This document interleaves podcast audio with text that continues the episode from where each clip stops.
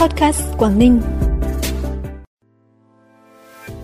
Dịp nghỉ lễ 30 tháng 4 mùng 1 tháng 5, Quảng Ninh dự kiến đón 430.000 lượt du khách. Thái Nguyên tăng cường tiêm vaccine COVID-19.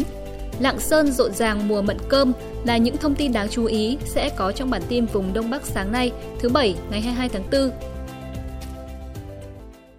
Thưa quý vị và các bạn, theo thông tin từ Sở Du lịch tỉnh Quảng Ninh, dự kiến tổng khách du lịch đến các điểm tham quan du lịch trên địa bàn tỉnh trong năm ngày nghỉ lễ 30 tháng 4, mùa 1 tháng 5 dự kiến đạt khoảng 430.000 lượt, tăng 26% so với năm 2022.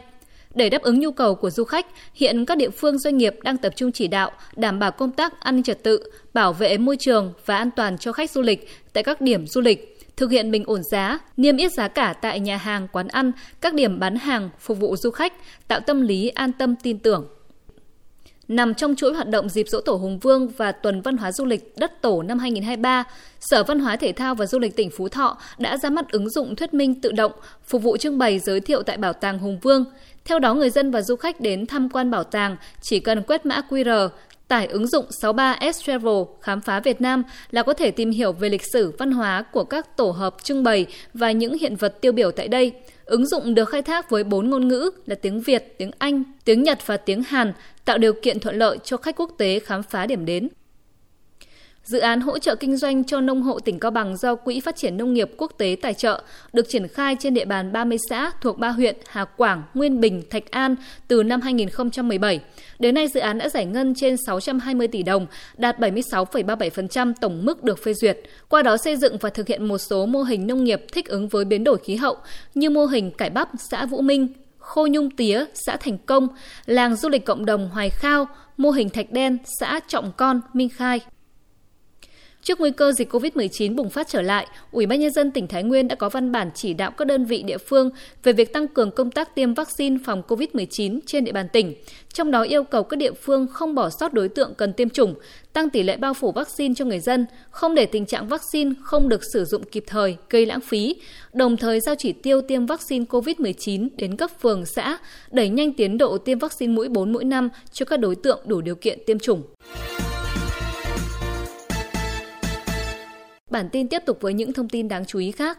Theo Sở Nông nghiệp và Phát triển Nông thôn tỉnh Hải Dương, hiện toàn tỉnh có khoảng 30 ha nhà màng, nhà lưới, tăng khoảng 2 ha so với năm 2022. Các nhà màng nhà lưới chủ yếu là trồng dưa lưới, dưa kim, dưa lê Hàn Quốc, rau, hoa và các vườn ươm cây giống.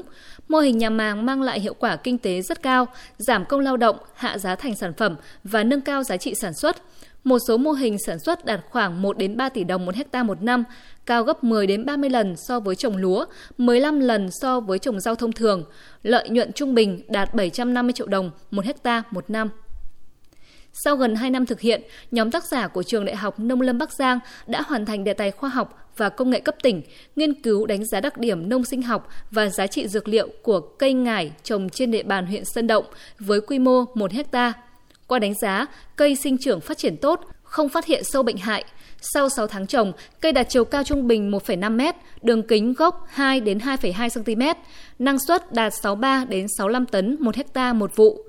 Việc nghiên cứu đưa ra quy trình trồng chế biến cây ngải góp phần khai thác lợi thế địa phương, tạo việc làm thu nhập ổn định cho người dân với lợi nhuận đạt 60 triệu đồng một hecta một vụ.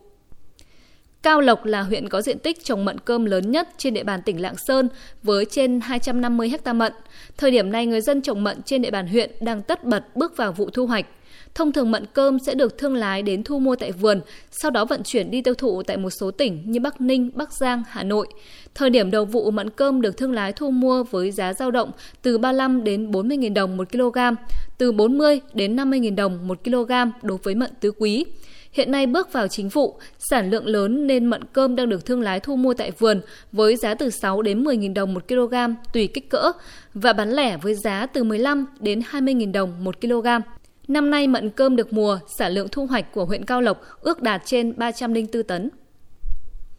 Công an huyện Trợ Đồn, tỉnh Bắc Cạn vừa ra quyết định khởi tố vụ án hình sự vi phạm quy định về khai thác, bảo vệ rừng và lâm sản xảy ra tại xã Ngọc Phái, làm rõ 20 đối tượng có liên quan đến vụ việc. Trước đó, vào ngày 5 tháng 4, lực lượng chức năng nhận được tin báo về việc xảy ra hoạt động khai thác gỗ trái phép tại khu rừng thuộc xã Ngọc Phái.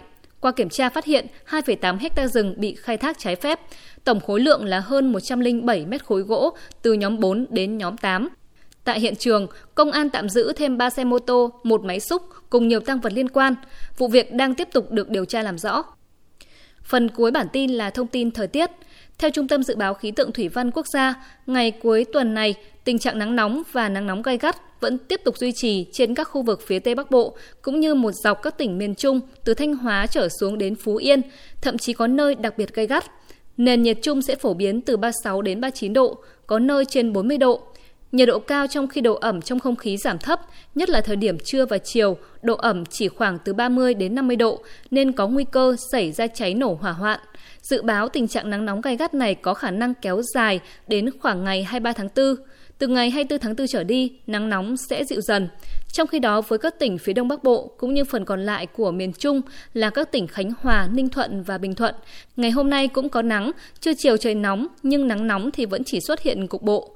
Nhiệt độ cao nhất trong ngày ở các khu vực này phổ biến từ 32 đến 34 độ, cục bộ có nơi cao hơn. Thông tin thời tiết cũng đã khép lại bản tin podcast sáng nay. Trân trọng cảm ơn quý vị và các bạn đã dành thời gian quan tâm. Xin kính chào và hẹn gặp lại.